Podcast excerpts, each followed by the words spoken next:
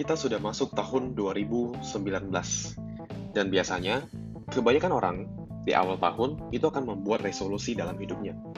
Menurut penelitian dari Harvard Business School yang saya baca, sekitar 92% orang gagal mencapai resolusi tahunan yang telah mereka rencanakan.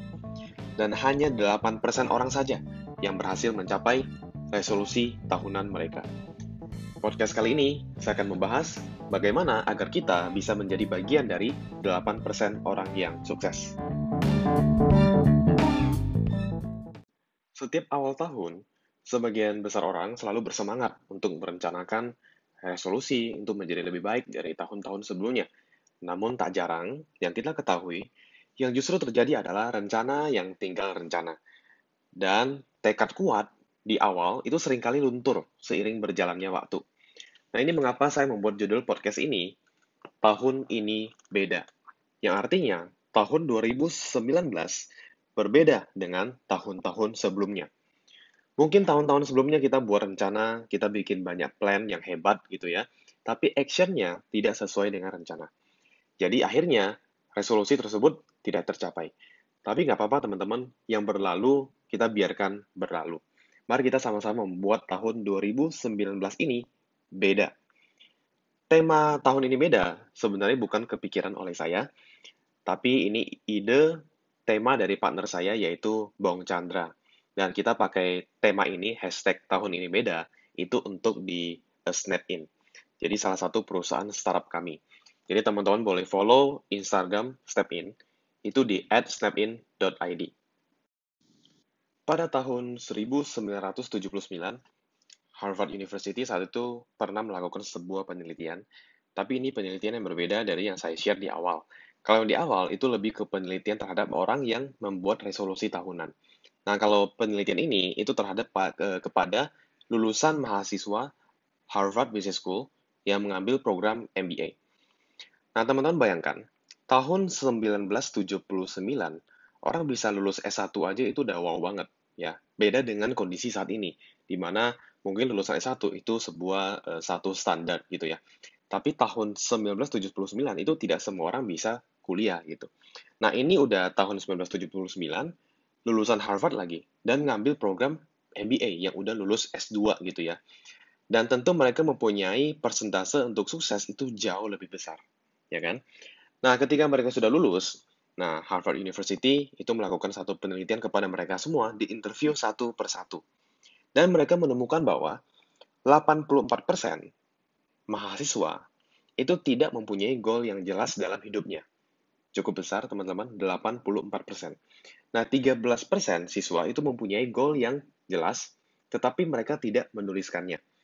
Hanya 3% ya, mahasiswa yang sudah lulus dari S2 dari Harvard, 3% saja yang mempunyai goal jangka panjang yang spesifik dan menuliskannya.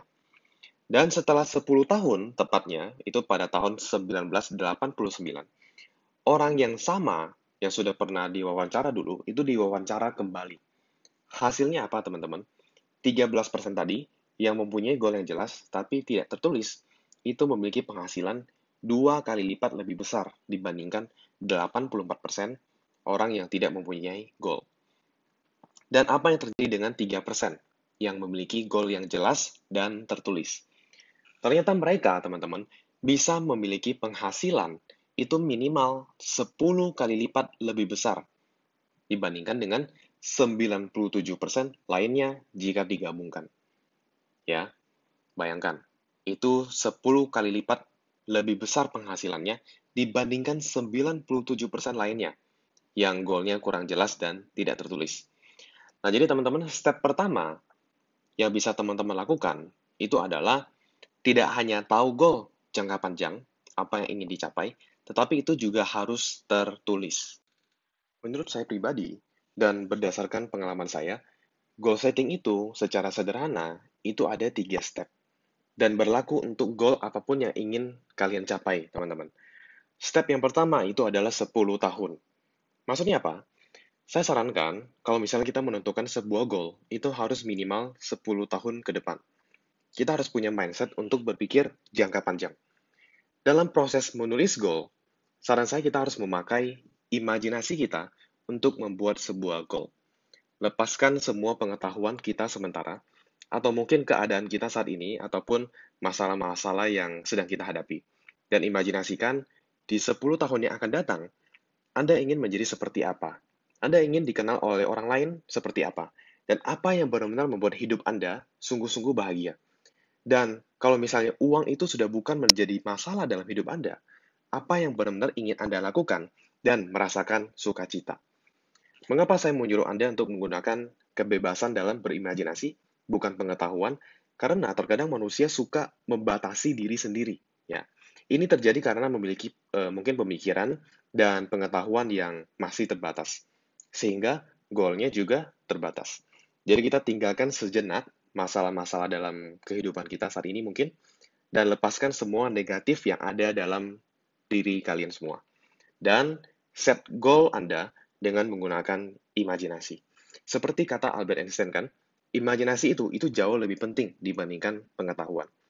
Saya secara pribadi itu tidak bisa membantu Anda untuk menentukan goal karena orang yang paling tahu apa yang benar-benar Anda inginkan dan ingin Anda capai itu adalah diri Anda sendiri. Jadi saran saya, sisihkan waktu yang cukup untuk Anda ya untuk menentukan goal 10 tahun ke depan. Ada satu orang itu bernama Michael Lotito. Teman-teman boleh cari tahu lebih lanjut di Google. Dia ini sangat terkenal, teman-teman, di tahun 1960-an. Mengapa terkenal? Karena si Michael Lotito ini, dengan kegilaannya gitu ya, dia pernah memakan sebuah sepeda secara utuh di dalam hidupnya.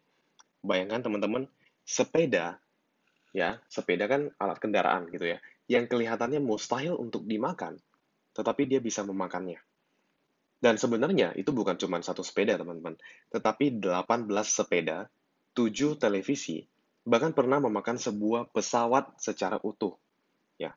Dan dari tahun 1959 itu hingga tahun 1997 dia sudah pernah memakan 9 ton besi. Bayangkan. Pertanyaannya adalah bagaimana dia melakukannya kan? Bagaimana satu sepeda, televisi, atau bahkan sebuah pesawat itu bisa dimakan olehnya? Dan waktu di interview, gitu ya, dia pernah menjawab ketika ditanya, yaitu dengan dipotong kecil-kecil, teman-teman. Jadi, sebenarnya tidak ada yang mustahil selama kita memotong goal yang besar yang sudah kita tentukan itu menjadi goal yang kecil-kecil. Saya tidak ingin Anda terinspirasi untuk ikut makan sepeda, of course, apalagi makan pesawat gitu ya. Tapi maksud saya adalah sesuatu yang terlihat mustahil atau goal yang terlihat besar sebenarnya bisa kita capai selama kita memotong goal tersebut menjadi bagian-bagian yang kecil.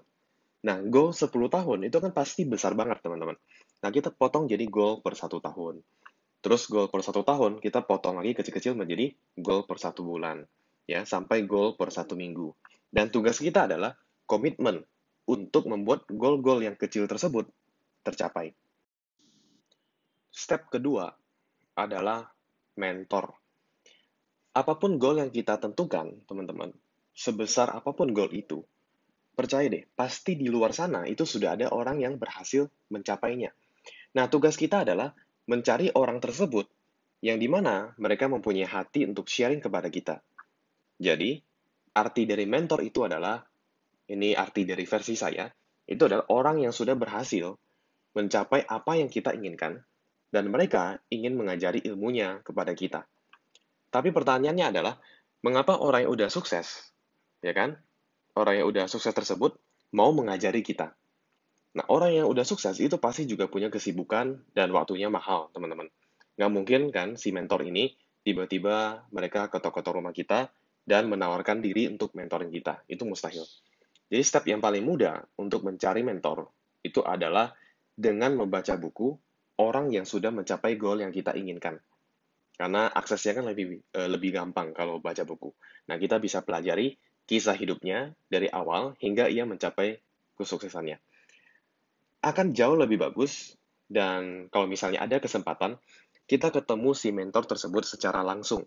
Jika mereka diundang mungkin ke acara seminar atau lebih bagus lagi ada event workshop gitu ya. Jadi kita bisa belajar langsung ya, secara langsung ilmu-ilmunya. Jangan berharap jangan mimpi kalau misalnya kita mungkin chat ke si mentor-mentor yang udah sukses ini, Terus kita minta mereka ngajarin kita secara gratis. Karena waktu mereka mahal, guys. Mau dibayar aja dan ada kelasnya, kita harus udah bersyukur. Saya bisa terjadi satu percepatan kesuksesan dalam hidup saya di usia muda, itu karena saya selalu mencari mentor dalam hidup saya. Mentor itu boleh baik di dalam negeri uh, maupun di luar negeri. Sudah bahkan diri saya ya, saya melakukan satu investasi dalam pendidikan, ketemu mentor gitu, itu bahkan saya sudah mengeluarkan 500 eh, jutaan rupiah, setengah miliar gitu ya, untuk bertemu dengan banyak mentor. Dan tahun 2019 ini, saya juga punya satu rencana, satu goalnya saya, yaitu bisa belajar langsung dengan Mary Buffett. Ya, jadi dia masih satu keluarga dengan Warren Buffett. Dan biaya investasinya teman-teman, tahu nggak berapa? Biaya investasinya untuk ketemu dengan Mary Buffett hanya dua jam saja di New York, itu 500 jutaan rupiah. Itu belum termasuk biaya tiket pesawat, hotel, dan lain-lainnya. Mungkin sebagian orang mungkin merasa mahal. Gila, mahal banget 500 juta rupiah. Tapi dengan investasi itu, buat saya gitu ya, saya bisa langsung kenalan dengan dia, saya punya akses langsung dengan keluarganya Buffett. Itu kan gila, kan? Dan bahkan kita bisa langsung belajar dengannya. Itu satu hal yang buat saya itu eh, tak, eh, tak ternilai harganya lah. Dan saya yakin 500 juta tersebut akan menjadi investasi terbaik dalam hidup saya dan menghasilkan return berkali-kali-kali lipat ke depannya. Dan pastikan teman-teman kalau misalnya kita ikut uh, seminar, workshop uh, dengan mentor yang ingin kita cari gitu ya, kita usah, usahakan itu kita bangun hubungan yang baik dengan mereka semua gitu ya. Jadi walaupun mungkin di kemudian hari kita sudah tidak ikut uh, acaranya dia, tapi kita tetap bisa bangun hubungan yang baik gitu ya. Jadi bisa benar-benar menjadi mentor dalam hidup kita. Step ketiga itu adalah sharing. Apa pun ilmu yang kita pelajari, usahakan kita sharing ilmu tersebut, mulai dari orang-orang e, terdekatnya kita, hingga ke orang yang mungkin belum kita kenal. Misalnya, bisa lewat e, sosial media seperti Instagram. Saya percaya membagi ilmu kepada banyak orang itu seperti kita menabur benih. Semakin banyak benih yang kita tabur, akan ada waktunya kita juga akan banyak menuai. Ketika saya berusia 17 tahun saat itu, dan setelah membeli berhasil membeli dua properti pertama saya dari hasil investasi saham, banyak teman-teman dekat saya itu jadi pengen belajar. Apa sih yang saya lakukan gitu ya? Bagaimana saya investasi saham? Jadi saat itu dengan senang hati, saya mengajarkan ilmu-ilmu yang saya kuasai kepada mereka. Awalnya cuma beberapa orang, tapi lama-lama bisa sampai 30-an orang. Dan dari mulut ke mulut gitu ya, saya mulai diundang saat itu menjadi pembicara di beberapa universitas di Jakarta. Bahkan saat itu saya pernah diundang menjadi dosen umum di salah satu universitas di Jakarta.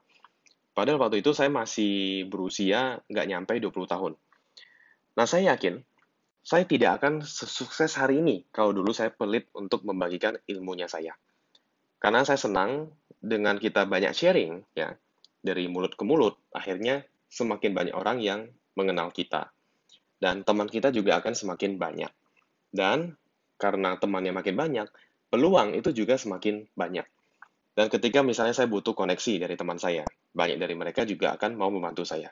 Karena saya sudah sharing ilmu-ilmunya saya. Jadi ada pepatah mengatakan begini, teman-teman. Menjadi sukses itu bukan soal seberapa banyak orang yang kita kenal, tetapi soal seberapa banyak orang yang mengenal kita. Jadi teman-teman, ilmu apa pun yang sudah kalian kuasai, walaupun masih newbie gitu ya, nggak apa-apa, kita belajar untuk sharing kepada semua orang. Kita akan belajar dengan lebih cepat jika kita mau mengajar kepada orang lain. Walaupun ilmunya kita baru pelajari, mungkin kita baru baca satu buku atau ikut workshop, kita bisa sharing ilmu itu kepada orang yang kita kenal atau di sosial media. Jadi akan makin banyak orang yang merasa diberkati dengan ilmu yang kita sharing tersebut. Ya, jadi kita sambil belajar sama-sama dengan mereka. Kan nggak apa-apa gitu ya. Karena semakin banyak benih yang kalian tabur, akan ada waktunya Anda juga akan menuai banyak.